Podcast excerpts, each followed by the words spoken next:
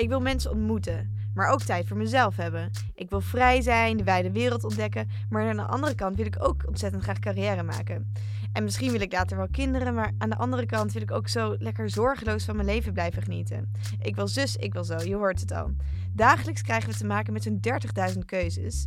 En de ene keuze, zoals wat je eet in de ochtend, is ontzettend makkelijk te maken. Maar een andere keuze is ontzettend veel lastiger, zoals bijvoorbeeld zo'n kinderwens. Daarom maken we nu in samenwerking met Merck, een farmaceut die zich inzet om het taboe rondom vruchtbaarheid bespreekbaar te maken, deze podcast over keuzestress. Want die kinderwens en vruchtbaarheid spelen een grote rol in het leven van veel mensen die vanaf 20, 30, 40. Hoe ga je om met de stress van zo'n levensveranderende beslissing? Mijn naam is Rosa, naast mij zit mijn co-host Lisanne en je luistert naar Bedrock Talks.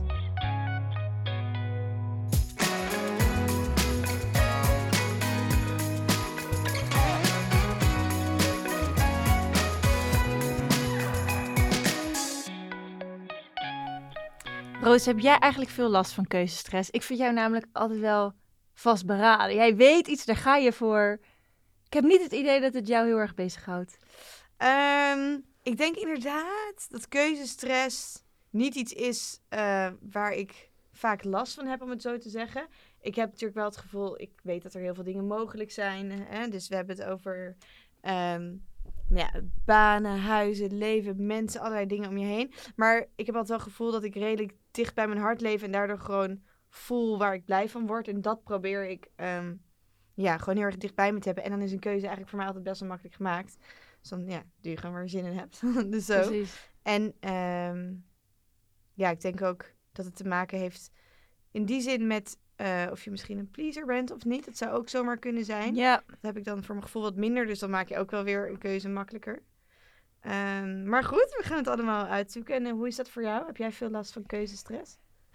Wel meer dan jij. Ik denk dat je dat ook wel merkt misschien. Ik kan wel moeilijk soms denken van... Oh, dit is leuk en dat is leuk. En wat is dan de juiste keuze? Weet je wel, echt heel erg vast wat is wat ik moet doen. Maar dan probeer ik altijd maar een beetje te, te relativeren. Van oké, nou er bestaat geen foute keuze. Ik kies nu tussen twee, twee plussen in plaats van een plus en een min. En dan denk ik, oh ja, weet je. Ja. En elke keus is, uh, nou Zit ja, lijkt les natuurlijk. Precies, ja. precies. Een foute keuze bestaat niet, weet je wel. nou ja, hoewel ik dat nu heel makkelijk kan relativeren, is het natuurlijk altijd wel wat lastiger als je op zo'n kruispunt staat. Dus daarom ben ik heel blij met de gast van vandaag, want die kan ons heel veel vertellen over waar wij het nu over gaan hebben. Uh, daarom zit bij ons in de studio Nienke. En Nienke is psycholoog, loopbaanadviseur en auteur van onder andere de bestseller Het Dertigers en Twintigers Dilemma. In haar werk maakt ze samen, werkt ze heel veel samen met millennials. En dat is nou ja, natuurlijk de generatie die bij uitstek te maken heeft met keuzestress. En we zijn daarom maar wat blij dat ze bij ons in de studio zit om al onze vragen te beantwoorden. Nienke, welkom. Ja, dankjewel, dankjewel. Leuk dat je hier zit. En eerst even onder het mom van bij de loodgieter thuis lekt het. Mm -hmm. Hoe zit het met jouw keuzestress? Jeetje. Um, keuzestress. Uh, inmiddels ben ik, behoor ik niet meer tot mijn eigen doelgroep. Ben ik geen twintiger meer en ook geen dertiger meer. um, en keuzestress heb ik uh, momenteel zelden. Maar het grappige is al, ik, noem, ik hoorde jullie ook al allerlei aspecten van keuzestress noemen. Het is natuurlijk een heel groot containerbegrip. Er zitten allerlei aspecten aan waarom mensen het maken van een keuze moeilijk vinden. En daarbij hangt het dan ook weer heel erg vanaf wat voor keuze gaat het over. Is dat een kleine consumentenkeuze of een grote levensbepalende keuze? Um, ik kwam wel ooit op dit onderwerp door een element van keuzestress. Um, en dat is denk ik ook een element wat, wat we hier vandaag ook zeker zullen bespreken. Namelijk dat voor mij was het enige moment in het leven dat ik echt last had van keuzestress, was na het afronden van mijn studie. En ik was klaar begin uh, 2000. Uh, was glorie, halleluja op de arbeidsmarkt. Uh, je kon alle kanten op. Ik had een prettig brede opleiding gekozen. En het grappige was dat toen ik ging studeren, ik heb psychologie gestudeerd, liepen ze op de UvA rond met t-shirts met op de voor- en achterkant wel 50 beroepen die je zou kunnen gaan doen als je psychologie zou studeren. En waar dat in die tijd, komende uit de jaren tachtig met werklozen en zo, een heel groot voordeel leek. Toen ik eenmaal klaar was, in die glorie halleluja periode, sloeg echt de schrik me om het hart. En ik dacht, help, weet je wel, wat kies ik nu? En wat doen al die mensen in al die beroepen? Wat houdt het dan eigenlijk in? En als je breed bent opgeleid, dan ben je helemaal niet specialistisch of praktisch opgeleid. En toen ontstond er heel privé bij mij. Dus helemaal niet een wetenschappelijke methode toen nog, maar gewoon N is één eh, eh, opstelling. Tussen mij en mijn ouders de verwend of niet discussie. Want zij vonden het echt bespottelijk dat ik na... Hey, ik, heb ook, ik kom ook nog uit de tijd dat je lang over je studie mocht doen. Dus ik had er rijkelijk lang over psychologie gedaan. Het leven in Amsterdam veel te leuk om allerlei andere redenen. En hoe durfde ik het dan in mijn hoofd te halen om aan het einde van die opleiding te klagen dat er veel opties waren? En dat heeft mij toen enorm bezig gehouden, want ik wilde ook niet verwend overkomen. En ik snapte ook echt wel wat zij daarmee bedoelde. En het grappige is dat ik nog steeds met de metafoor werk in lezingen waar ik toen opkwam, namelijk het raketje en de cornetto. Ik zei het al, ik ben hartstikke oud en in mijn tijd was dus alleen op het strand raketje cornetto. Je had nog zo'n bakje met schep roomijs en een split, maar daar hield het dan wel bij op. Nou, tegenwoordig bij het gemiddelde tankstation heb je al 50 soorten ijs en uh, als je naar de supermarkt of de groothandel gaat, dan komen er nog wel misschien wel 100 bij. Dus dan zei ik tegen mijn ouders: Oké, welke situatie is sprake van meer luxe? Nou, absoluut nu. Welke situatie is aantrekkelijker? Nou, dan zou ik zelfs ook wel echt wel met jullie mee willen gaan en zeggen: Nou, nu. Maar in welke situatie is nou makkelijker om een keuze te maken? Ah, weet je, dan ging al heel langzaam doen een lichtje branden. En vanaf dat moment, en dat is het interessante, dat was dus in het begin van deze eeuw, zeg maar. Dus uh, rond 2000, 2003, 2004 tot op dat, nou word ik al meteen heel technisch, maar ja, dat, daar word ik heel blij, heel, uh, dat is natuurlijk mijn passie ook, psychologie. Tot eind jaren 90 had onderzoek keer op keer aangetoond dat het aantrekkelijker is om voor een keuze gesteld te worden dan voor een voldongen feit. Dat geeft ons gewoon een prettiger gevoel dat je, dat je mag kiezen. Maar waar onderzoek tot dat moment nooit rekening mee had gehouden, is dat er dan ook een max zit aan het aantal opties waarbij dat nog geldt, waarbij dat ook nog prettig is. En dat kwam gewoon omdat in de wereld tot eind jaren 90 er geen sprake was op allerlei vlakken van extreme hoeveelheid keuzemogelijkheden. En dus pas, af, pas vanaf eind jaren 90, begin 2000 is er onderzoek gestart naar wat doet het eigenlijk met mensen als je niet een keuze hebt uit één of twee of uit drie, maar uit 10, 20, 30, soms wel 100 opties. En daaruit blijkt dan, en hè, dat noemden jullie net ook al in jullie introotje, ook al allerlei aspecten van. Als het extreem veel opties worden, dan gebeurt er van alles opeens in ons brein. Aan de ene kant vinden we het niet prettig, want we worden overweldigd. We kunnen geen rationele keuzestrategie meer hanteren. Maar ook, um, je kunt niet meer echt vergelijken. Um, maar wanneer je twee opties hebt en je kiest er één, dan is er maar één ding waar je nee tegen zegt. Dus het, dan is het verlies ook niet zo groot. Als je 100 opties hebt en je kiest één ding, dan zeg je nee tegen 99 aanlokkelijke alternatieven. Dus kiezen wordt negatiever bij het gevoel van mensen. Wat jij net noemde, speelt ook heel erg een rol dat gek genoeg, hoe meer opties er zijn, mensen toch gaan geloven in die illusie dat de juiste keuze ertussen zit en dat dat, dat er maar één is. En, nou ja, en dat al die anderen dus de foute keuze zullen zijn. Dus de stress die mensen ervaren ook van, oh my gosh, het ligt op mij. Ik moet nu de juiste keuze maken. En dat is ook, dat ligt dan vast daarna, weet je. Dus al dat soort psychologische fenomenen gaan spelen wanneer er veel keuzemogelijkheden zijn. En, en dat voelde ik dus voor het eerst uh, toen ik die, stond voor die eerste baankeuze na, na mijn opleiding. En toen dacht je, hier moet ik wat mee doen? Nou, dat voelde ik toen al. En het grappige was dat ik toen mijn eigen keuzestress uh, heel uitvoerig benaderd heb. Want ik dacht echt, en dat is ook weer een interessant iets waar we het net over hadden gaat het om een grote of een kleine keuze, dat is echt wel van belang. Voor mij was het natuurlijk een grote keuze, want het was mijn eerste baan. Um, en de feedback van mijn ouders, die mij dus verwend vonden en zeiden: neem gewoon wat. Wij in onze tijd nam je gewoon wat en was je blij. Ik dacht, ja, dat geldt niet voor een baan, weet je wel. Als ik ergens 40 uur minimaal per week ga zitten, dan is niet alleen voor mezelf belangrijk dat ik iets doe wat ik leuk vind, maar dan gaat mijn baas toch ook veel meer aan mij hebben als ik op mijn plek zit. Dus ik heb dat proces heel serieus genomen en ik ben wel erbij gaan werken om dat verwende aspect uh, zeg maar eruit te halen. Dus ik ben een parttime baantje gaan doen, maar ondertussen, ik heb in negen maanden heel serieus bedacht door interviews te doen met allerlei mensen waarvan ik dacht die hebben een, leuke baan, lijsten van mezelf te maken, plussen, minnen, andere mensen te interviewen over mij enzovoort. En toen uiteindelijk kwam ik via, nou ja, ik was zo'n typische millennial van toen, zeg maar. Ik ben geen millennial natuurlijk, maar zo'n typische twintiger van toen daar stonden ook dingen op als, uh, ja, ik wilde eigenlijk wel het werk wat Oprah Winfrey deed. Maar ik wilde eigenlijk ook, net als Jane Goodall, in Tanzania chimpansees bestuderen en zo. Maar ik wilde ook heel graag iets met mijn studie. En toen ben ik wel gaan nadenken. Dus rationeel combineren met emotioneel. Uh, en uiteindelijk bij een bureau voor loopbaanadvies aan tafel gekomen die tegen mij zeiden van ja, het is best wel uitzonderlijk dit wat jij nu voor jezelf hebt gedaan. Dat doen wij in betaalde voor, voor mensen. En we hebben eigenlijk nog nooit iemand meegemaakt die aan het begin van zijn loopbaan al op deze manier zo gestructureerd... Kijk, negen maanden is wel wat lang, dat kan korter. Maar op zich spreekt het wel van een talent voor dit beroep. En zo ben ik dus ja, toen in begin 2000 de jongste loopbaanadviseur van Nederland geworden. Je bent gewoon je eigen psyche helemaal gaan bestuderen ja. Ja, ja, ja, ja, Heerlijk. Ja. Psycholoog in hart en ja.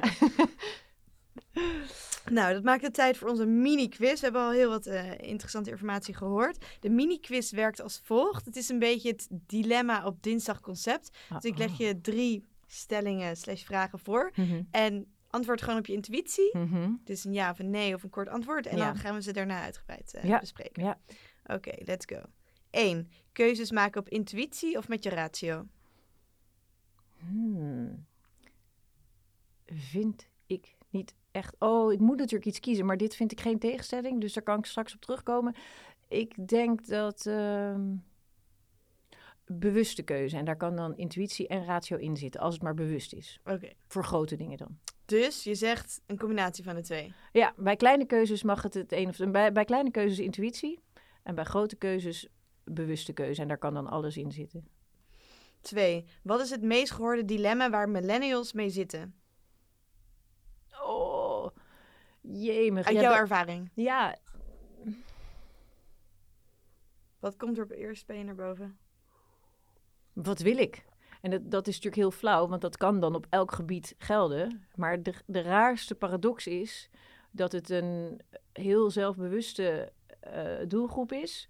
Ehm, en dat er dus een enorme ja, tweespalt hangt tussen aan de ene kant ehm, zelfbewust het roer in handen enzovoort. Maar aan de andere kant dat van binnen dat gevoel van wat, wat wil ik, wat wil ik, wat wil ik. En daar toch stiekem dus richtinggevende elementen bij zoeken. Dus eigenlijk stiekem toch iemand willen die tegen jou zegt... Nou, dit is het beste, je Ja. moet dit doen. Dus, en dat is dus heel erg die paradox. Want ze, ze willen natuurlijk eigenzinnig zijn en hè, eigen identiteit, individualisme enzovoort.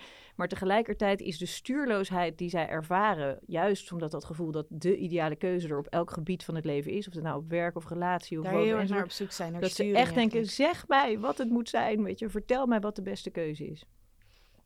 En 3. Wat doe jij zelf als je voor een lastige keuze staat? Hmm. Ja, het gekke is, dan ga ik eigenlijk een beetje met de conclusie eindigen. Dus misschien moeten we het daar straks maar over hebben. Want, eh, want, want eh, Heel, heel, heel kort, ja, kleine de kortste snippet. versie is dat als je eenmaal één keer in je leven een serieuze periode van zelfonderzoek hebt gehad. En eh, schrik niet van het woord nu iedereen, maar existentiële vragen stellen. Dus echt helemaal terug. Iedereen denkt tegenwoordig dat we met mindfulness en coaching het, allemaal terug naar de basis gaan. Nee, er zit echt nog een veel diepere laag onder. Namelijk, waarom denk ik eigenlijk dat wij er zijn? Is er een God? Is er een universe? Waarom is het menselijk leven? Dus eh, waarom ben ik hier? Als je één keer in je leven je daar dwingend mee bezighoudt, dan is het gekke dat je daarna daar eigenlijk altijd op kan teruggrijpen als op een soort blauwdruk. En dat je, voor mij is, ik heb die periode gehad, dus ik heb dat heel specifiek gedaan voor mezelf en daarna ook voor, een, voor research voor een boek. En ehm, het gekke is dat dan van de kleinste consumentenkeuzes tot de grootste keuzes eigenlijk altijd van binnen een gevoel is al van ik weet wat ik wil. Dus dat je dat ook helemaal niet meer voelt. Het grappige is dat jij zei vanuit jezelf heel intuïtief van ik heb niet zoveel keuzestress misschien, want ik voel gewoon wat goed is. Nou, ik weet niet of jij heel bewust existentiële vragen ooit hebt gesteld of dat die meer eh, niet zo eh, expliciet, maar meer impliciet gevoelsmatig een vorm hebben gekregen voor jou. Ik weet dus ook inmiddels heel goed waar ik voor leef, wat ik echt belangrijk vind. Ehm, en dat maakt dat alle keuzes dan daarna. Dus het, het enige wat ik soms moet doen. Want je, je stelde de vraag van wat doe je als je keuzestress hebt of als je voor een last. Als, ik, als het lastig voelt, dan weet ik dat ik weer af ben gedwaald van dat basisgevoel. Dus het enige wat ik dan moet doen is eigenlijk even stilstaan en zeggen: hé, hey, waarom is deze keuze nu lastig voor mij? Want ik weet toch eigenlijk wie ik ben en wat ik wil. En soms is het dan dat ik dus voel dat ik toch tegen mijn principes in wil gaan om inderdaad of iemand anders te pleasen of omdat een weet ik, ik heb inmiddels kinderen, dus soms doe je ook iets voor een ander, cijfer je jezelf weg, maar dan probeer ik mezelf toch steeds weer terug te halen naar dat basisgevoel wat ik heb van ik weet waar ik voor leef. Maar je hebt dat Ja. altijd Ja. in je, bij je. Daar kan je altijd bij. Denk je dat iedereen er altijd bij kan?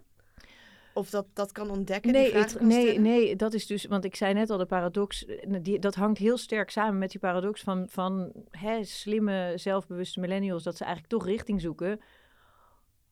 Dat zijn dus de millennials die zichzelf die dwingende existentiële vragen nog niet hebben gesteld. Want als je dat eenmaal ooit gedaan hebt, dan weet je dat het antwoord niet buiten jezelf ligt. En dat je ook niet naar een ander moet kijken voor het antwoord daarop. Dus als je dat eenmaal echt serieus onderzocht hebt bij jezelf, dan wordt de zelfredzaamheid en de zelfsturende vermogen wordt dan veel groter. En dan, dan heb je dat dus ook niet meer. Oké, we zouden dan nog even de vragen eh, beantwoorden, maar we hebben het eigenlijk best uitgebreid al gedaan. Behalve eigenlijk bij de eerste. Eh, we hadden het nog over ehm, de keuzes maken op intuïtie of op je ratio. Mhm. Dat vond ik wel heel erg interessant. Ik had zelf verwacht dat je zou zeggen intuïtie. Ik ook. Ehm, dus dat zei je, ja, dat is goed bij, bij kleine keuzes. Nu, daar kan ik me een beetje een voorstelling van maken. Maar bij grotere keuzes is de ratio toch ook wel erg belangrijk. Zei je, kun je dat toelichten? Ja, en, en eh, het gekke is, ik noem het dan niet per se ratio, want ik vind dat ook in, ook in kleine en grote keuzes kunnen ratio en intuïtie allebei een plek hebben. Maar wat ik dus heel belangrijk vind, is dat het een bewuste keuze is. En wat bedoel ik daarmee? Ehm, om dan toch maar een hele grote sprong te maken.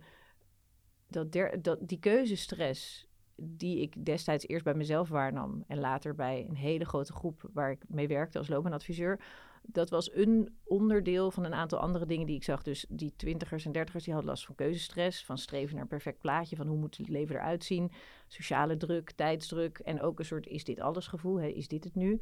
En daar ben ik onderzoek naar gaan doen. En wat bleek uiteindelijk in het verdere onderzoek, toen ik heel veel dieper die data indook, dat dat is dit alles gevoel stond eigenlijk voor die zingevingsvragen. En om het zo voor je te stellen, ik had bedacht, nou, het dertigersdilemma, zoals ik het was gaan noemen, dat zijn een aantal aspecten. Dus die keuzestress, sociale vergelijking, zingeving enzovoort. En wat bleek nu, mijn, mijn hele ingewikkelde SPSS-programma zei, nee, je hebt een methodologische fout gemaakt. Zes van die onderwerpen hangen echt samen, dat is één construct. En dat was dus inderdaad tijdsdruk, sociale druk, keuzestress enzovoort. Maar één aspect hoort daar niet tussen, maar hoort erboven zweeft daarboven eigenlijk in een soort hiërarchisch model. Nou, om het even inzichtelijk te maken, terwijl we alleen eh, met, met woord, eh, van woord gebruik maken. Die zingevingsschaal was van voorspellende waarde. Achteraf een enorme open deur natuurlijk. Maar wat bedoel ik daarmee? In die zingevingsschaal zaten bijvoorbeeld stellingen zoals... steeds vaker denk ik na over de zin van het leven. Ik vind het van belang mezelf spiritueel te ontwikkelen enzovoort. En wat bleek nu? Hoe hoger een dertiger in mijn onderzoek of een twintiger scoorde op die zingevingsschaal. Dus met andere woorden, hoe meer ze op het hoogste niveau van het leven eigenlijk geen idee hadden, waar doe ik het eigenlijk allemaal voor? Hoe hoger ze ook scoorden op alle andere aspecten van het dertigersdilemma. Dat is natuurlijk ook hartstikke logisch, want als jij op het hoogste niveau geen idee hebt, waar doe ik het voor? Dan is het ook verdraaid lastig om een keuze voor een baan, een partner, kinderen, waar ga ik wonen enzovoort te maken.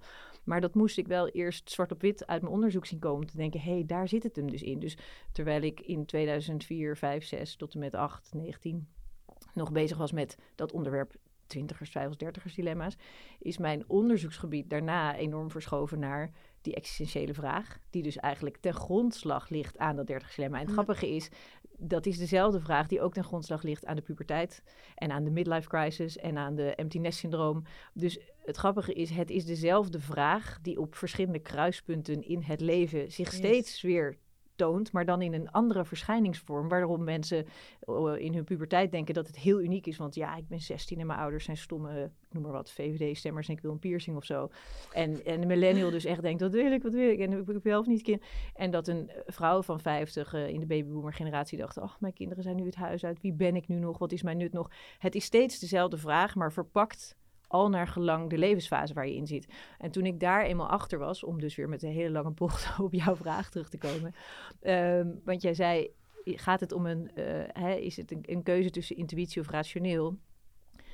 Nee, wat, wat ik merk is dat de meeste millennials eh, die ik spreek en die dus last hebben van al die aspecten van het dertigersdilemma, dus keuzestress, maar ook druk van sociale vergelijking, tijdsdruk enzovoort, die leven alsof ze heel bewust leven en weten dat ze heel bewust keuzes maken.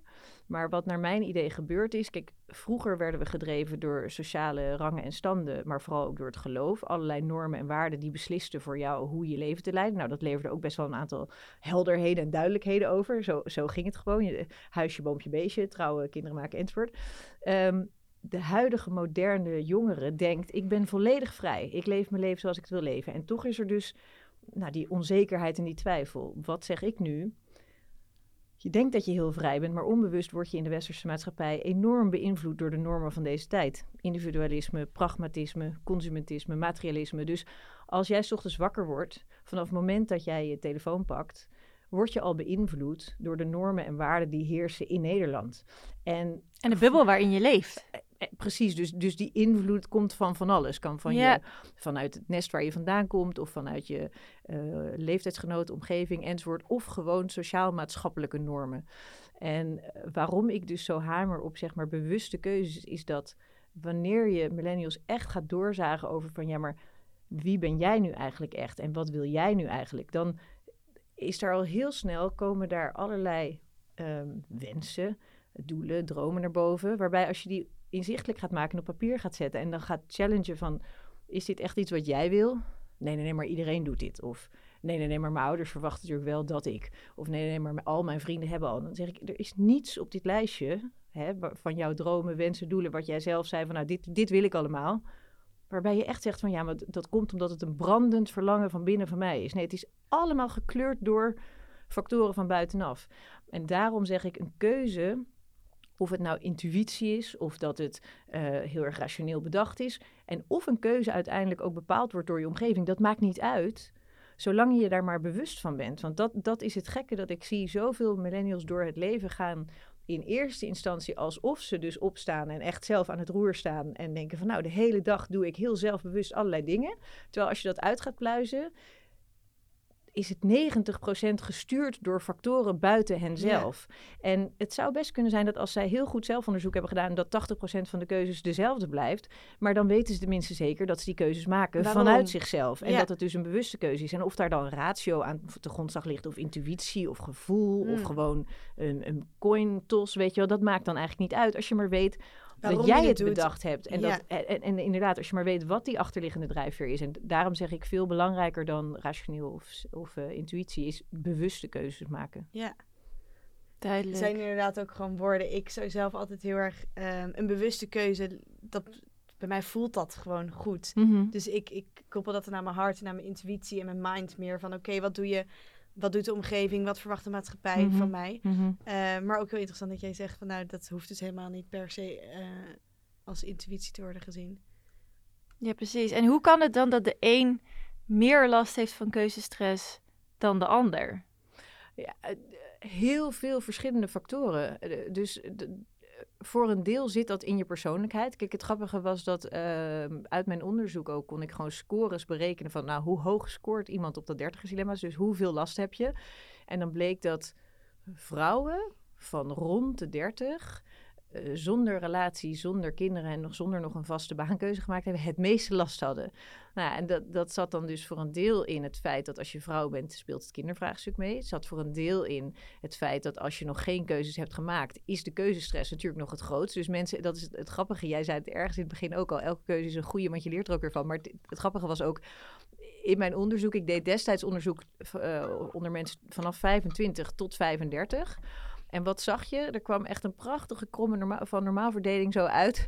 Alsof ik het eh, zeg maar beïnvloed had en behekst had met de piek van het dertigersdilemma gevoel precies rond de 30. Nou ja, daar heb ik natuurlijk ook mijn hoofd over gebroken destijds. Ik dacht, hoe kan dit? Weet je? Het is natuurlijk geen fysiologisch fenomeen. Het is geen ziekte dat je daar op je dertigste meer last van hebt dan op je 29ste of je 31ste. Dus hoe kan dat?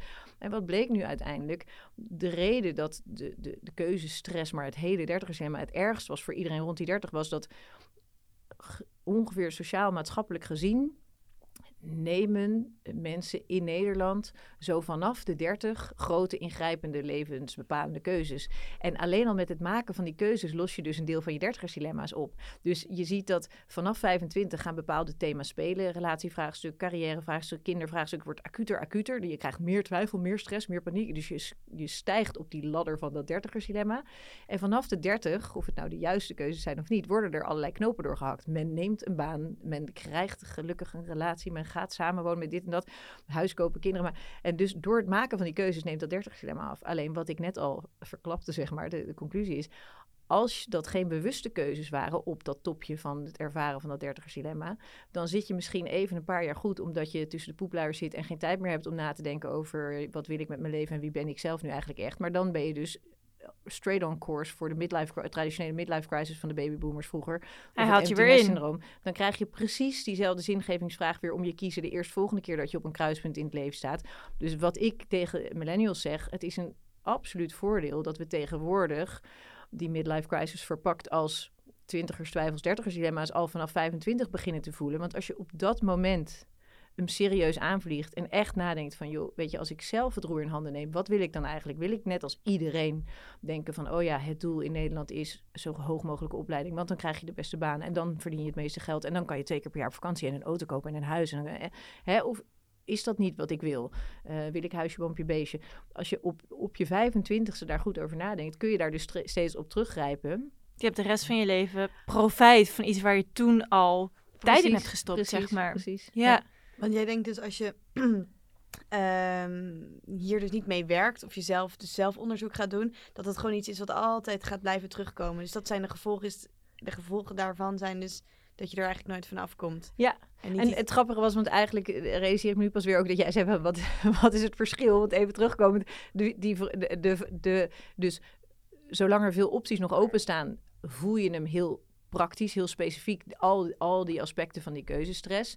Ehm, maar in potentie zijn we er allemaal gevoelig voor. Het enige is dus echt dat uit mijn onderzoek vrouwen hoger scoorden dan mannen. En ik destijds eh, zelf ook nog een jonge, ongetrouwde vrouw zonder kinderen was enzovoort. Dus ik dacht, nou ja, wie weet heeft dat echt helemaal met het kindervraagstuk te maken. Dat vrouwen een biologische klok voeden tikken of zo. Eh, maar wat was interessant, uit mijn onderzoek bleek dat ook persoonlijkheid daar een rol in speelde. En we zitten hier met drie vrouwen, het is vrij onaantrekkelijk om zo te horen. Ik ga het jullie toch gewoon eerlijk vertellen. Ik had een beproefde persoonlijkheidsvragenlijst toegevoegd. Dus gewoon de big five uit persoonlijkheid, dus extraversie en dergelijke. En wat bleek nou als enige factor van significante invloed was neuroticisme. Nou, dat klinkt natuurlijk rampzalig. Wat betekent neuroticisme? Emotioneel wat instabieler en wat vatbaarder voor piekeren, pijn en twijfelen. En laten wij nou als vrouwen altijd al neurotischer uit de bus komen dan mannen. Dus alleen al door ons vrouw zijn scoren wij hoger op zo'n fenomeen als het dertigersdilemma. En dan heb je natuurlijk in de psychologie nog allerlei vragen van... is dat dan aangeleerd of aangeboren? Weet je, is dat degene? Zijn wij echt neurotischer of worden wij neurotischer gemaakt? Nou ja, daar is de psychologie op een heleboel onderwerpen ook nog niet over uit. Eh, maar in ieder geval door ons vrouw zijn. Eh, maar zeker ook door dat kindervraagstuk. Want er zat ook een element kinderen in, in die vragenlijst. En daar scoorden vrouwen absoluut hoger op eh, dan dat mannen dat scoorden. Dus als je vraagt waarom hebben sommige mensen meer last? Persoonlijkheid, eh, geslacht, eh, maar ook absoluut eh, waar heeft je wieg gestaan enzovoort. Gek genoeg was het zo dat opleidingsniveau ook een rol speelde. Dus hoe hoger opgeleid, hoe meer last van het dertigersdilemma. Heel in Omdat er dan meer keuzes zijn voor je? nou ja, kijk, dat heel politiek incorrect zou je, zou je kunnen zeggen van ja, heeft dat dan met je intellect te maken? Weet je wel, dat je brein, nou ja, enzovoort. Terwijl dat is helemaal niet iets positiefs per se. Dus het Nee. is helemaal niet gezegd dat dat dan eh, dat, dat hoger opgeleiden het beter doen. Maar dat kun je natuurlijk niet helemaal bewijzen. Van hoe zit dat in je brein? Ben je dan vaardiger in piekeren, pijn en twijfelen als je slimmer bent? Ik weet het niet. Maar wat natuurlijk waar is, is precies wat jij zegt. Hoe hoger je opgeleid bent, hoe talrijker de mogelijkheden ook zijn. En we zagen net al dat hoe talrijker de mogelijkheden zijn, hoe meer last van die keuzestress je ook krijgt. Een ander ding wat meespeelt is, als je opleiding lang duurt, dan worden vanzelf ook al die grote levenskeuzes opgerekt. En wordt de urgentie ook hoger, omdat je op een latere leeftijd denkt van shit, weet je, ik ben nu al 30 en ik heb nu nog steeds niet, niet de baan, niet de partner, niet enzovoort. Terwijl lager opgeleiden zijn eerder klaar met opleiding en gaan dus eerder al die keuzes maken die de hoger opgeleiden vaak dan pas vanaf hun dertigste gaan maken. Dus opleidingsniveau speelt ook een rol. Ja. En we hadden het net al een beetje over eh, de verkeerde keuze of de juiste keuze. ja. Bestaat er nou eigenlijk zoiets als de verkeerde keuze?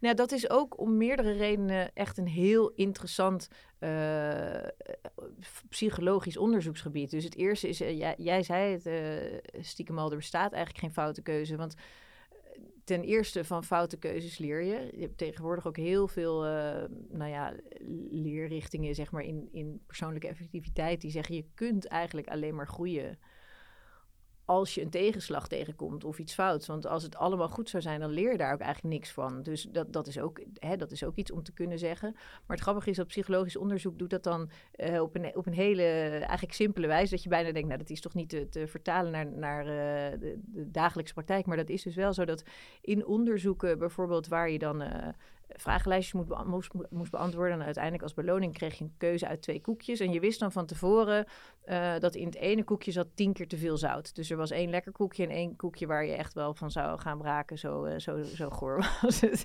En eh, wat mocht je dan doen als proefpersoon? Dus als je je taakje be- behaald had, dan mocht je een koekje kiezen. Of je mocht zeggen van nou, ik hoef ge- geen koekje.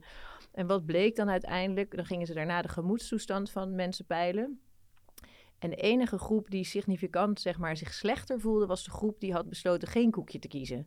En dus zelfs mensen die dus het allergoorste zoute koekje hadden gekozen, die voelden zich nog altijd beter dan de mensen die hadden gezegd, nou laat maar, ik hoef niet te kiezen. Want daar blijkt dus uit dat zeg maar, dat, dat gevoel van besluiteloosheid of ik wil niet kiezen of apathie. Maar ook het idee van het is een gemiste kans geweest. En dat is ook een heel heerlijk woord uit de psychologie, vind ik vroeger had je twee opties. En als je dan iets verkeerd koos, dan had je daar spijt van, want je had de foute keuze gemaakt. Tegenwoordig bij millennials zie je het fenomeen van geanticipeerde spijt. Dus de spijt die je verwacht te zullen gaan ervaren, omdat je ervan uitgaat dat je toch vast de foute keuze gaat maken. Omdat er zijn zoveel opties en de goede zit ertussen. Dus ja, wat is de kans dat ik.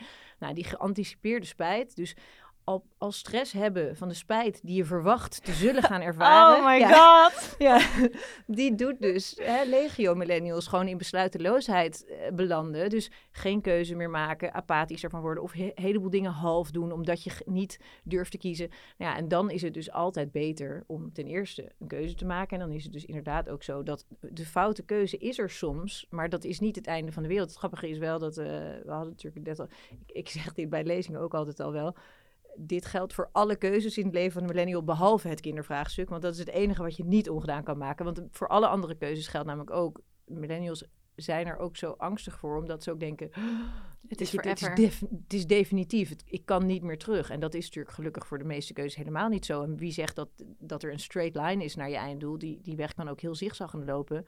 Um, dus de foute keuze is er in heel veel gevallen niet. Um, de juiste keuze daarentegen, daar hebben mensen het ook over. Mensen willen zeker weten dat de juiste optie ertussen zit. Of ze vermoeden dat de juiste optie ertussen zit en dat ze die niet gaan vinden. En dat heb ik met banen heel erg meegemaakt. Dat dus omdat er zoveel mogelijk is. En omdat we natuurlijk ook tot in de uithoeken van de wereld kunnen kijken wat voor fantastische banen mensen allemaal hebben, ontstaat er ook zo'n soort mythisch gevoel van uh, ja, gevoel en illusie van de ideale baan. En daarmee heb ik het met dertigers heel vaak, twintigers en dertigers heel vaak over van de ideale baan bestaat absoluut niet. Weet je, dat is al heel gek, want het is ontzettend individueel bepaald. Maar de beste baan voor jou op dit moment in jouw leven, met de randvoorwaarden waarin je leeft, die, die is er vast wel, weet je wel. En die is ook te vinden. Dus het gaat er niet om dat je je latje lager moet leggen. Het gaat erom dat je gewoon op zoek was naar een, een weet je, hoe heet het, een unicorn. Weet je, het slaat nergens op om te denken, ik ben op zoek naar de ideale baan. Nee, nee en ook niet op, op een, naar een baan die je voor de rest van je leven gelukkig gaat maken. Want waarschijnlijk kies je iets waarvan je denkt, dit, waarvan je zou moeten denken, dit is wat het nu is. Mhm. En dan zie ik wel weer hoe het loopt. Maar nu word ik hiermee heel Mhm, gelukkig, ja. zeg maar. Ja. Ja, grappig dat we dat ook zoiets zien als, alsof je dat voor altijd moet doen. Of een huis, dat je er voor altijd moet wonen. Ja, en het gekke is dat aan de ene kant is dat misschien een soort erfenis van vroeger, weet je wel, nog steeds. Dat dat vroeger zo was. Je ging iets doen en dat werd je dan. En, en dan ben je ook je beroep. Terwijl, eh, grappig genoeg, millennials weten natuurlijk al lang zo, dat dat niet zo is.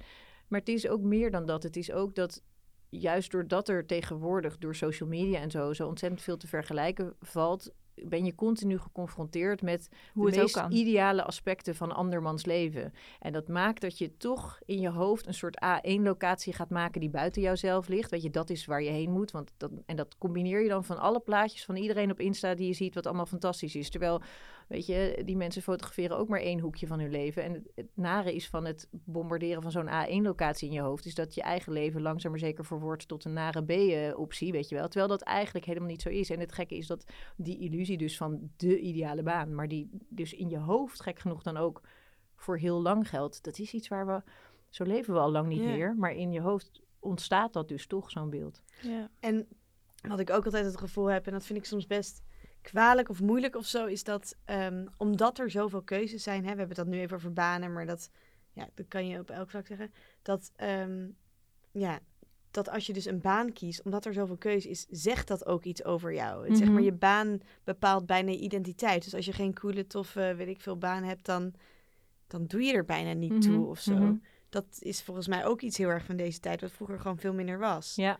Ja, absoluut. En eh, daar hangen ook weer heel veel eh, onderwerpen mee samen. Dat, dat heel veel millennials ook zeggen van... eh, ja, maar je moet ook ambitie hebben en zo. En dat je ook bedrijven ziet waarin er een enorme eh, clash is eigenlijk tussen de, de bestuurders en, en alle millennials die daar werken. Omdat alle millennials dan zo verwend zouden zijn. En ze willen allemaal in het hoger management, weet je wel.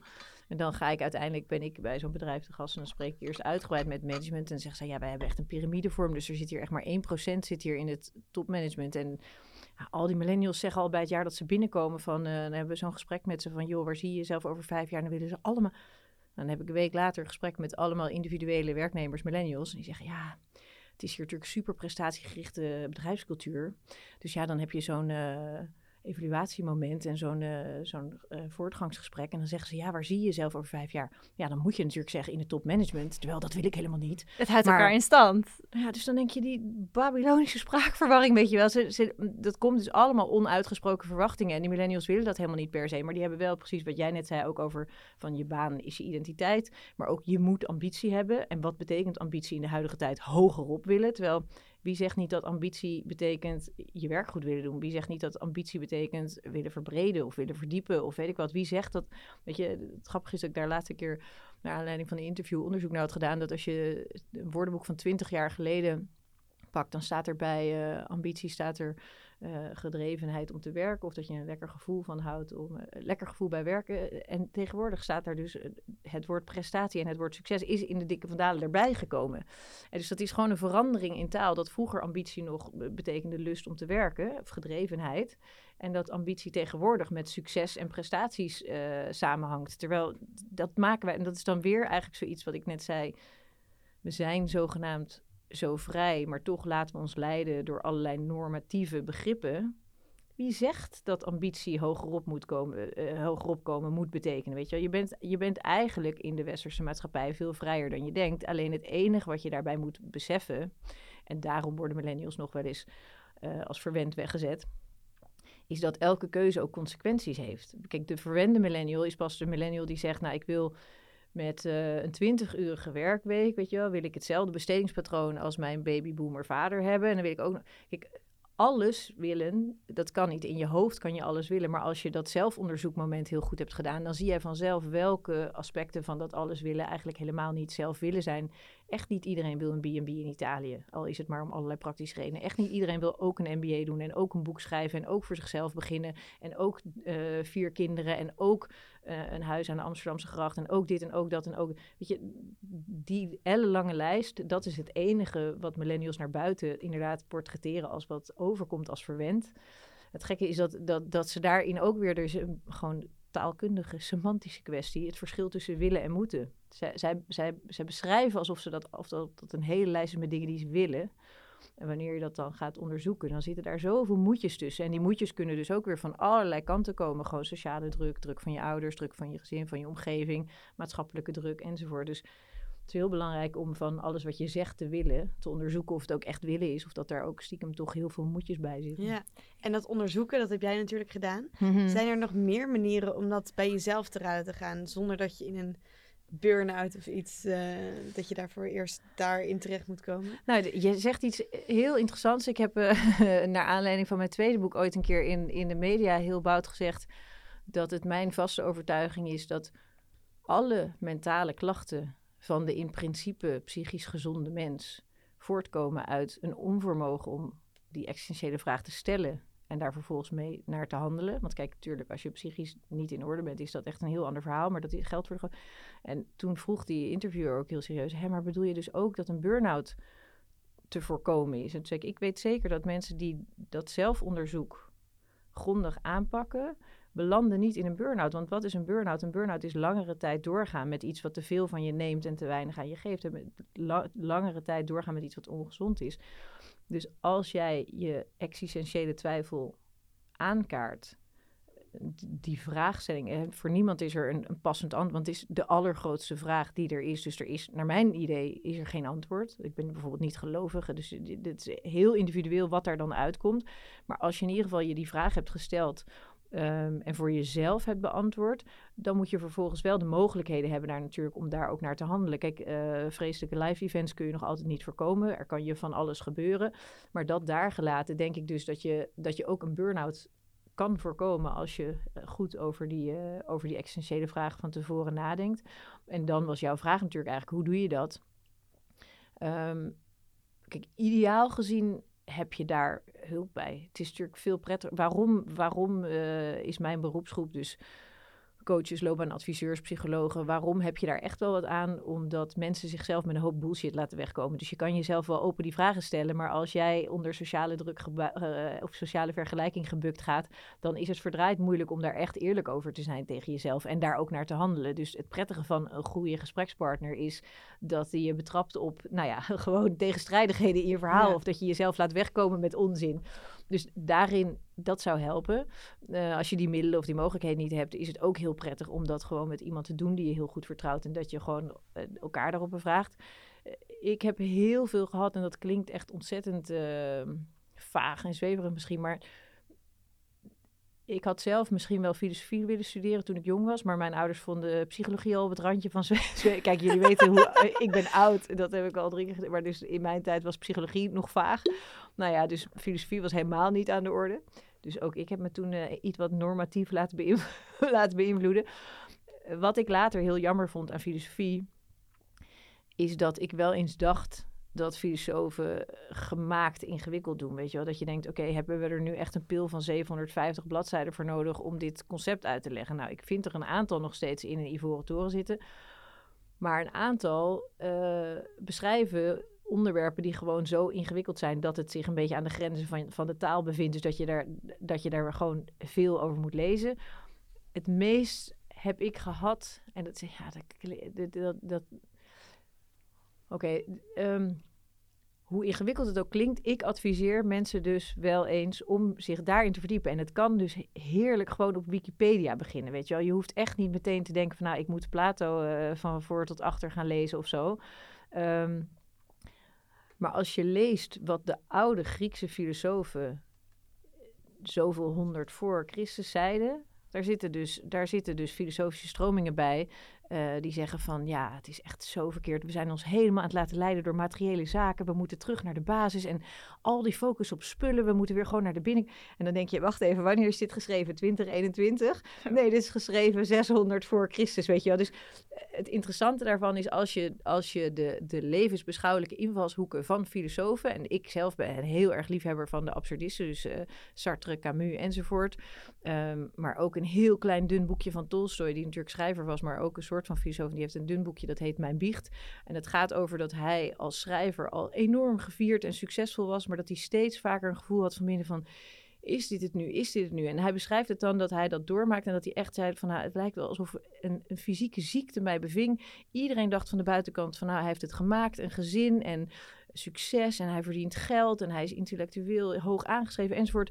En iedere dag van de week dacht ik, was ik maar een van die boeren op mijn land die gewoon lekker achter de ploeg liepen. Want ik, ik heb gewoon geen idee waar doe ik het voor en waar ben ik mee bezig en wat een uiterlijk vertoon aan enzovoort. Nou, en hij beschrijft dus ook alweer zo lang, al honderd jaar geleden, precies die existentiële twijfel die je bij millennials vandaag de dag ook ziet. Van nou, nou heb ik die baan en dit en dit en is dit het nu?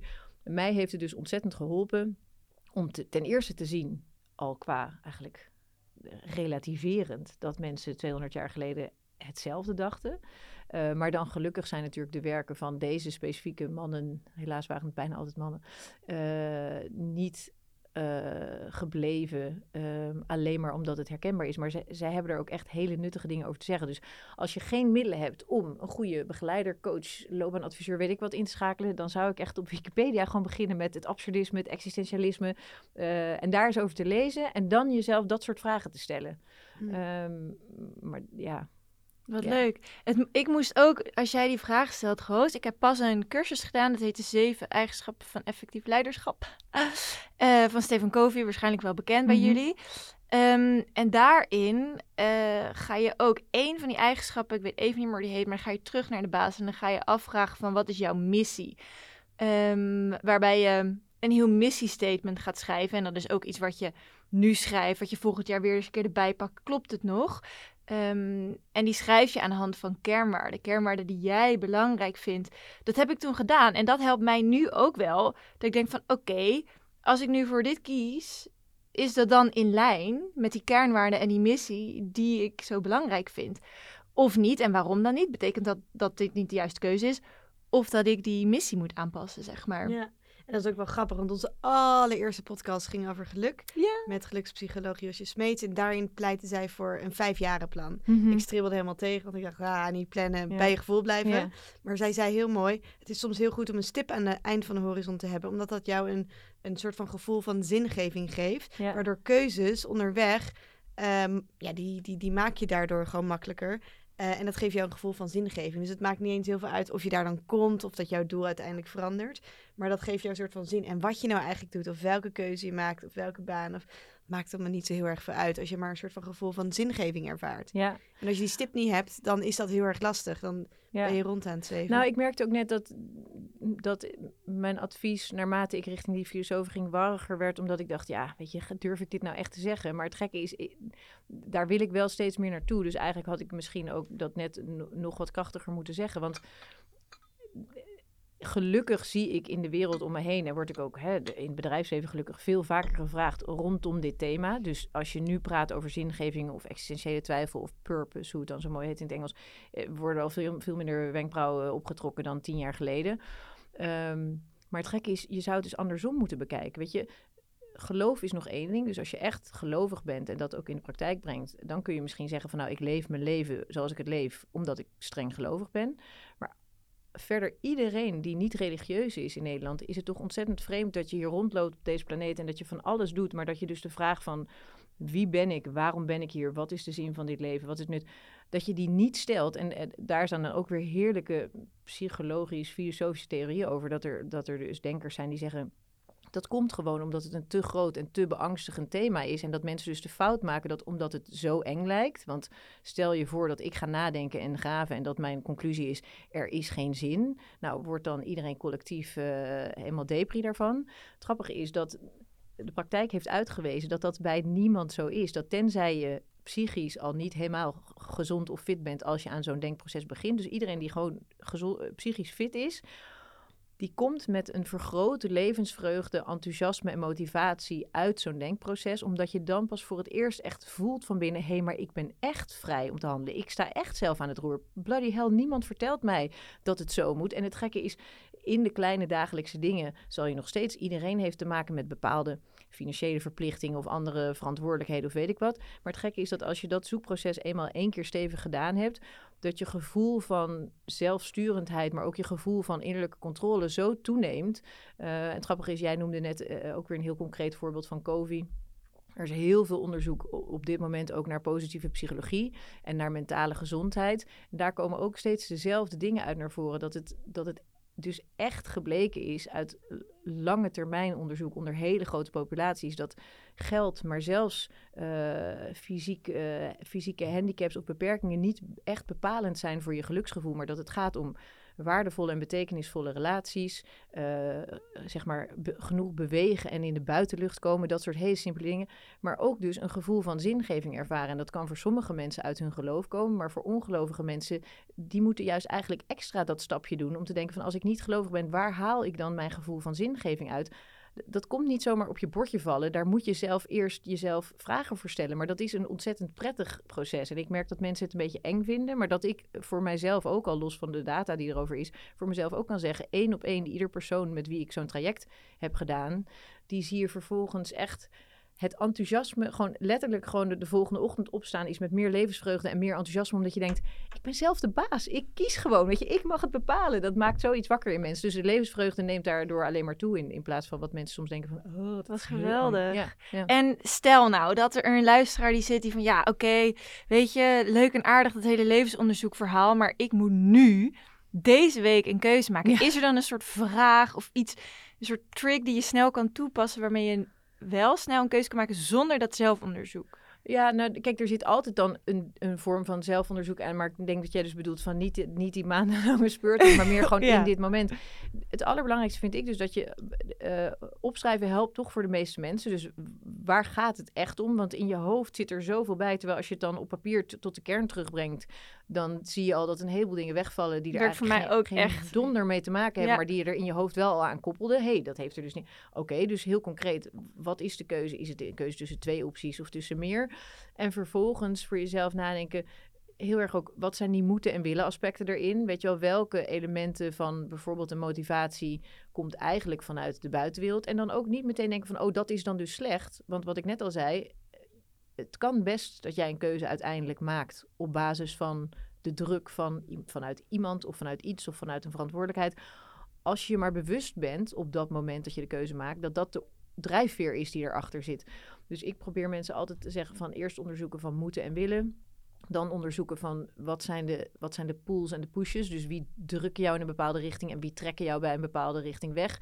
Ik vind ook nog altijd steeds dat het goed is om ermee te, over te praten met mensen die je vertrouwt. En dan is het interessant om te praten zowel met iemand die er belang bij heeft, als met iemand die er helemaal geen belang bij heeft. Want bijvoorbeeld soms zijn keuzes uh, voor een partner waar je mee samenwoont Weet je, als jij heel erg sterk voelt van ik wil dit gaan doen op werkgebied bijvoorbeeld, maar jij hebt een risicomijdende partner, ja, die vindt misschien doodeng dat jij voor jezelf gaat beginnen. En dan is het soms best zo dat je zoveel rekening houdt met de persoon waarmee je samenwoont, dat je dus niet die sprong waagt omdat die ander dat eng vindt. Terwijl als je dan met drie mensen buiten je relatie praat, die zeggen allemaal van joh, dat moet je zeker doen. Weet je, dat is geweldig voor jou of dat past echt bij je. Dus ik zou eh, er toch ook met andere mensen over praten. Want vaak ook door het, niet alleen door het op te schrijven zie je al heel veel, maar ook door het te verwoorden naar een ander, komt, wordt er ook vaak veel duidelijk. Ja, ja. En als we het dan hebben, we hadden dus net nam je even het voorbeeld van een, een partner die je dan wel of niet begrijpt. Mhm. En we hadden het op het begin natuurlijk over uh, de kinderwens Mhm. bijvoorbeeld. Jij zei, ja, eigenlijk maakt het heel vaak helemaal niet uit, die hele keuze. Want ja, weet je, al, nik, niks is voor altijd. Maar een kinderwens natuurlijk wel. Ja, Ehm, hoe kijk je daar tegenover? Als je daar keuzestress over hebt, waar ik me best wel in herken. Ik weet niet, Lies, jij misschien ook? Nou, ja, wel. Want bij mij, ja, ik ben 28. Ik ben nu een paar jaar met mijn vriend en ik heb altijd heel hard geroepen, ik hoef geen kinderen en ik wil het niet. En nu beginnen overal buiken dik te worden, kindjes poppen op, weet je wel. En in mijn omgeving worden je zelf ook wel nagedenkt van, wil ik dat echt niet? Weet je wel, dat je dan wel gaat denken van, oké, maar wat is dan de goede keuze? Mhm. dit is een keus. Daar commit je je aan, weet Ja, je wel. ja, ja. Je zet een mens op aarde, daar moet je voor gaan zorgen. en ongedaan maken is niet aan de orde. Ik kan niet zeggen, hey, zoek Nee, het uit, nee, weet nee, je wel. Dus nee, voor mij eh gaat het is op. een ontzettend boeiend, maar ook heel groot thema. Kijk, dat kinderen krijgen een keuze is, is relatief nog maar zoiets nieuws, weet je wel. Dus dat is, dat is natuurlijk met, in, met de komst van anticonceptie, is dat een keuze geworden. Nou, dat was toen natuurlijk al iets waanzinnigs. Ehm, dus als je het hebt over dwingende normen en waarden, heel lang onbewust was het krijgen van een kind niet eens een, norm. Het gebeurde gewoon, want de biologie was zo dat ja, er kwamen, er kwamen gewoon baby's continu opnieuw. Ehm, en de mens heeft zich natuurlijk verder ontwikkeld en de wetenschap ook. En op een gegeven moment is die anticonceptie er gekomen. En dat heeft natuurlijk voor zoveel dingen gezorgd. Het is eh, voor heel veel mensen een bevrijding geweest op een heleboel fronten natuurlijk. Ehm, dan ga, je het daarna hebben over vrouwenemancipatie. Dus wat heeft het voor vrouwen betekend dat er anticonceptie is? En het gekke is dat pas de laatste t- 15, 20 jaar er weer allerlei nieuwe dilemma's aan kleven. Want omdat de moderne tijd tegenwoordig zegt dat hè, alles kan, de, keuzevrijheid is totaal, ehm, wordt dus weer ook die druk op de individuele millennial van hè, het ideale leven is zu haben en daar, dat is een leven waar alles in zit. Hoe past dat kindervraagstuk erin? Want juist omdat dat eigenlijk de enige keuze is die niet ongedaan gemaakt kan worden, is dat ook meteen de keuze waar de meeste druk op ligt van ja, wat is het juiste, ja of nee. Het grappige was dat toen ik begon met dit onderzoek eh, rond 2000, eh, had ik stiekem verwacht dat zoals de tendens was, hè, als je het bekijkt van hoe, hoe denken millennials, twintigers en dertigers over hun leven, had ik stiekem verwacht dat bewust kinderlozen, dat dat wel een enorme vlucht zou nemen. Omdat, eh, ik heb daar met heel veel mensen over gehad. Mensen vinden dat hele vreemde, onromantische, onemotionele kant van mij. Maar ik heb altijd gezegd, ja, er is toch geen enkel steekhoudend argument te verzinnen om een kind op deze, op deze aarde te zetten. Nog los van milieuvervuiling, weet ik wat. Het, grap, het grappige is dat de enige die altijd bevraagd worden, zijn de mensen die aangeven geen kinderen te willen. Terwijl de mensen die wel een kind willen, nou, tegenwoordig zijn er gelukkig meer gesprekken over of discussies. Maar het is niet zo dat als jij in welk gesprek dan ook zegt dat je een kind wil, dat, dat iemand zegt, oh joh, waarom dan? Terwijl als iemand zegt, nog steeds, ook in 2021, ja, ik wil geen kinderen, dan is het wel echt meteen, joh, joh, waarom dan? Weet je? Mensen, Je moet je verantwoorden. dat, maar het, het is gelukkig tegenwoordig ook nog wel dat sommige millennials ook wel blij lijken. Omdat ze denken, oh gelukkig weet je iemand die dat zegt. En waarom dan? Want stiekem heb ik ook wel zo'n brainwave van, is het nou eigenlijk wel de juiste keuze? En wat ik tot nu toe heb gezien in al mijn onderzoeken is dat het gros van de millennials uiteindelijk dus toch voor kinderen gaat. Alleen dat het, de nadenktijd die er overheen gaat veel langer duurt. En in mijn tijd was het dus al zo dat de gemiddelde leeftijd waarop een hoger opgeleide vrouw de eerste kind kreeg lag rond de 30. Nou, nu is dat al inmiddels rond de 34. Dus dat wordt alleen maar opgerekt. Nou, dat brengt ook nog best wel wat risico's met zich mee. Er zijn ook mensen die er op een gegeven moment op hun 35, 36 aan toe zijn. En jee, maar het gaat opeens niet meer zo makkelijk, weet je wel. Dus ja, de, alle aspecten die vastzitten aan dit vraagstuk zijn echt extreem boeiend. Dan heb je ook nog het, lastige feit dat voor mannen de biologische klok, die is er stiekem eigenlijk wel, weten heel veel mannen niet, maar de kwaliteit van sperma neemt ook absoluut af naarmate de leeftijd voort, voortschrijdt. Maar dat gaat wel een stuk geleidelijker. Dus mannen voelen die biologische klok helemaal niet zo. Legt ook weer een extra druk op relaties. Het interessante is dat je, dat, dat je allerlei links ziet, omdat ook relatievormen veel meer een vrije keuze zijn heb je, zie je heel duidelijk een, een toename aan eenoudergezinnen. Alleen als je dan weer de eenoudergezinnen bekijkt, zijn dat heel vaak toch alleenstaande vrouwen die een kind opvoeden, waarbij het gros daarvan er eigenlijk ook weer niet zelf voor gekozen heeft.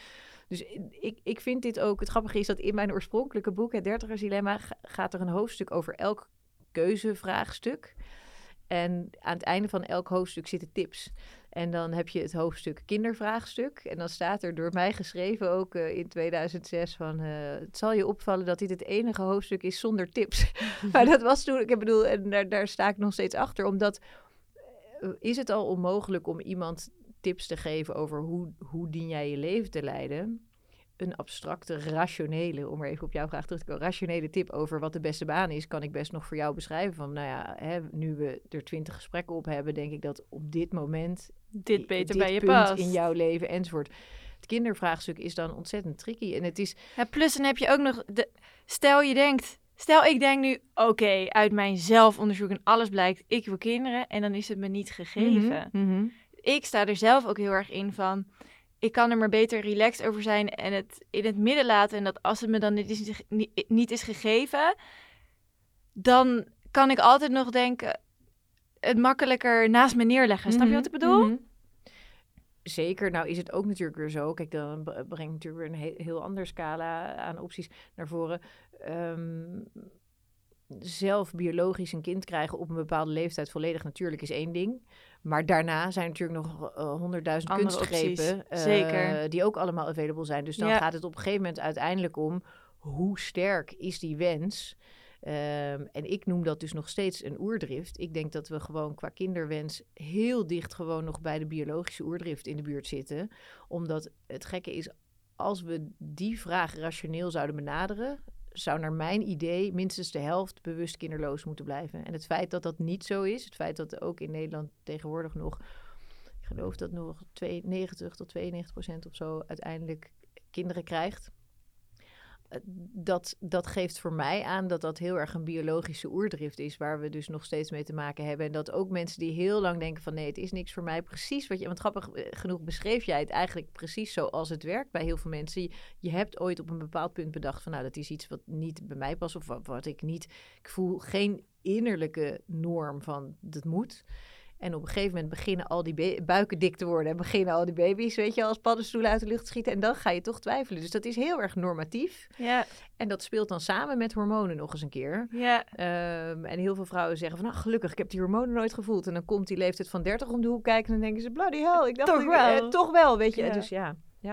En is het ergens ook niet gewoon heel erg goed of logisch dat we er iets meer over gaan nadenken? Als je kijkt, dus je had het net al een beetje over duurzaamheid. Die documentaire van David Attenborough hebben we het ook een tijd geleden over gehad. Mhm. Maar ook over Alain de Botton, die, die de oprichter van School of Life, een Ja. filosoof, die, die zegt ook, nou het ergste wat je kan doen voor je relatie is kinderen krijgen. Ja, klopt. Kan ik beamen. Ja, ik geloof het zo. Nienke Ja. levert ze ook liever in. ja, ja, ja, ja. Ik stop ze terug. ja, dus eigenlijk zo is het ook eigenlijk niet gewoon ja, Nou ja, precies om dat. er gewoon iets meer over na te denken. Kijk, en het wat een ik- bewuste keuze te laten zijn. Ja, wat ik zei van hè, dat, dat keuzeschemaatje van het, het zoute koekje en het lekkere koekje. En de enige groep die eh, zich het meest ongelukkig voelt, is de groep die niet kiest. Dat blijkt hier ook voor een deel. Dus mensen die het toch helemaal denken tot het laatste uitspreken en, het zich laten overkomen. Dus dan zou ik je toch adviseren om dat maar niet te doen. Want een bewuste keuze is hier, ook hierin toch het prettigst. Dat geeft je gewoon zelf ook uiteindelijk, hoe het ook afloopt, het gevoel van dat je er zelf over na hebt gedacht en dat je zelf een keuze hebt gemaakt. En ja, dan kan het zo zijn dat je geconfronteerd wordt met onvrijwillige kinderloosheid. Maar hè, da- dan is jouw eigen keuze in ieder geval wel duidelijk geweest. Ik, ik zeg dus dat als we echt er bewust over na zouden denken, dan zou ik denken dat het aantal bewuste kinderlozen veel groter zou zijn. Dus ik denk dus dat ja, bewust denken gebeurt al een beetje, beter, meer. Eh, maar uiteindelijk worden we naar mijn idee dus ingehaald door die biologische oerdrift. En gaan dus alle rationele eh, argumenten het raam uit. En ook de intuïtieve argumenten gaan het raam uit. En is het alleen nog maar de biologie en, en de voortplantingsdrift die eh, aan de deur klopt. Is dus is mijn persoonlijke overtuiging. Hè? Ontzettend Ehm, grappig. ik, ik denk dus dat dat het is. En eh, het grappige is dat ehm, ik zelf, toen ik eh, jullie leeftijd was en mijn huidige partner ontmoette, mijn man, eh, ook gewoon op een goede dag hem heb neergezet op ons eh, terrasje wat we toen hadden en gezegd van luister, kan jij eens opschrijven voor mij waarom je, want hij wilde heel graag kinderen, had hij meteen al laten blijken en ik dacht nou dat is handig, weet je, dat- fijn dat hij dat nu al weet. Ja, dan hoef jij er niet aan te twijfelen. Maar dat ik wel dacht, ja, ik denk dat ik uiteindelijk wel in die hoek ga belanden, ook met kinderen. Maar ik denk wel dat dat echt is vanuit biologische drift en dat ik geen enkel steekhoudend argument kan verzinnen waarom. En dus dat ik vroeg, aan, vroeg dat aan hem. Toen zei hij, ben jij nou de vrouw in onze relatie? En wat is het voor onromantische vraag, weet je wel? En ja, gewoon, ik wil het. Ik zei, ja, maar ik zei, denk nou even na hoe serieus jij nadenkt over alle aspecten in je leven. En dan dit is het allergrootst. En dan eh, neem je genoegen voor jezelf met de Gewoon. doorslaggevende reden, ik wil het.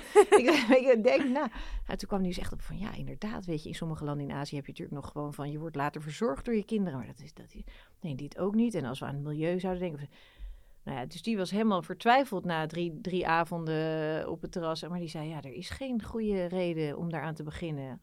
Ik zei, nou, dat is ook niet erg. Ik zei, hier wilde ik ook naartoe. Want, maar dat je wel, je realiseert, weet je, hè, er zijn veel dingen die hij veel slimmer heeft en veel beter weet dan ik. Maar dit was dan toevallig mijn stokpaardje. Ik dacht, het maakt niet uit als het zo, als je dus denkt, ja, waarom, waarom wil ik het nou? Omdat ik het wil. Maar dat je je dus realiseert dat je dus als vrije persoon in een vrij progressief land zo'n grote keuze maakt, gebaseerd op het geweldige argument, ik wil het. Ja, dat, ik vind het ongelooflijk. En dat verbaast mij dus tot op de dag van vandaag, want die cijfers veranderen nog steeds niet zo sterk. Ja, En waarin zie jij dan een soort van, ik wil het niet een oplossing noemen, maar hoe zie jij dat dan idealiter voor je? Ja, stiekem, terwijl ik dus zelf ook gezwicht ben, ha- had ik gedacht en gehoopt dat het misschien steeds normaler zou worden om echt heel bewust eh, ervoor te kiezen geen kinderen te krijgen. Omdat ik denk dat de norm, los van de biologie, het normatieve aspect ervan ook nog steeds heel erg heerst. En hoe meer mensen die norm los durven te laten, hoe makkelijker het wordt voor de mensen die daarna komen natuurlijk. Ehm, tegelijkertijd moet ik ook wel zeggen dat als je jezelf die zingevingsvraag heel dwingend hebt gesteld, dan is het absoluut waar dat hè, in stand houden van de soort hoeven we ons helaas geen zorgen over te maken. En het is meer in stand houden van deze planeet waarschijnlijk. En daar is kinderen krijgen, draagt daar niet aan bij. Maar voor the circle of life en voor je eigen zingeving en voor wat je zelf doorgeeft, is natuurlijk ook een, een heel ja, spiritueel en persoonlijk en emotioneel argument. Het krijgen van kinderen, eentje waar je niet omheen kan. Dus dat maakt gewoon dat ik, da- dat ik daar dus echt geen tips over heb. Omdat de ratio in mij zegt, we moeten allemaal stoppen met kinderen maken. Ehm, maar dat diezelfde ratio zegt, dat kan ik wel zeggen, maar het is biologie, dus het is kansloos. En dat de emotie in mijzelf ook zegt, nou, ik had het zelf ook niet willen missen. Ondanks alle, hè, wat er dan ook allemaal bij komt kijken. Dus dat maakt dat ik vind dat je op dit punt eigenlijk echt geen... Het enige punt in het leven is waarop je echt geen advies kan geven. Maar wat dat ik wel ook weer hamer op bewustwording is ontzettend belangrijk. En erover praten is denk ik dus ook heel belangrijk. Ehm, want dat gebeurt eigenlijk net zoals we weinig praten over de zin van het leven, praten we ook heel weinig over de zin van het hebben of nemen, Ja. nemen, hè, zo noemen we dat in het Westen al, van een kind. Ja. nou, hoe En daarnaast is deze kan- podcast dan? nou ja, en volgens mij daarnaast kan, ehm, zelfs dus geen kinderen ook, maar eh, het, het, het, krij- als je gegund bent om, om kinderen te krijgen, is dat dat ook uiteindelijk weer voor heel veel zingeving kan zorgen. Mhm, absoluut. Ja, dus dat is dan misschien ook wel weer de circle of. Live. Ja. Oh. Ik denk dat we hem gaan afronden. Ja, we zijn alweer een uur aan het, k- aan het kletsen. Ontzettend bedankt Graag voor al je inzichten. En ik, Graag gedaan. ja, nou, ik geloof dat keuzes maken echt ontzettend makkelijker wordt als je toch meer ja, naar jezelf luistert, bij je gevoel blijft en toch minder vanuit je hoofd. Alhoewel praten hebben we dus geleerd eh, met eh, je omgeving helpt daar ontzettend bij. Deze podcast is een onderdeel van een serie die we maken met Merk. Wil je nog meer weten over vruchtbaarheid? Luister dan nog even naar de vorige aflevering met gynaecoloog Jasper Smeenk terug. En natuurlijk stay tuned, want volgende maand hebben we een hele toffe gast. Dat is namelijk hoogleraar voortplantingsgeneeskunde Annemiek Nap. Eh, zij komt bij ons in de studio en dan gaan we over alles hebben wat je, ja, wat je moet weten over vruchtbaarheid. Eh, alle do's en don'ts. Dus eh, Precies, stay tuned. En dankjewel voor het luisteren. En vergeet echt weer niet om een review achter te laten over de podcast in jouw podcast-app. Want dat helpt ons weer om mooie content te maken. En heb je nog vragen voor ons over dit onderwerp of voor Nienke, stel ze ons via Instagram, at Bedrock Magazine. Eh, mail op info.bedrock.nl en check natuurlijk ook gewoon altijd even bedrock.nl voor meer artikelen over deze onderwerpen en andere. Ehm, dus dat, tot de volgende keer.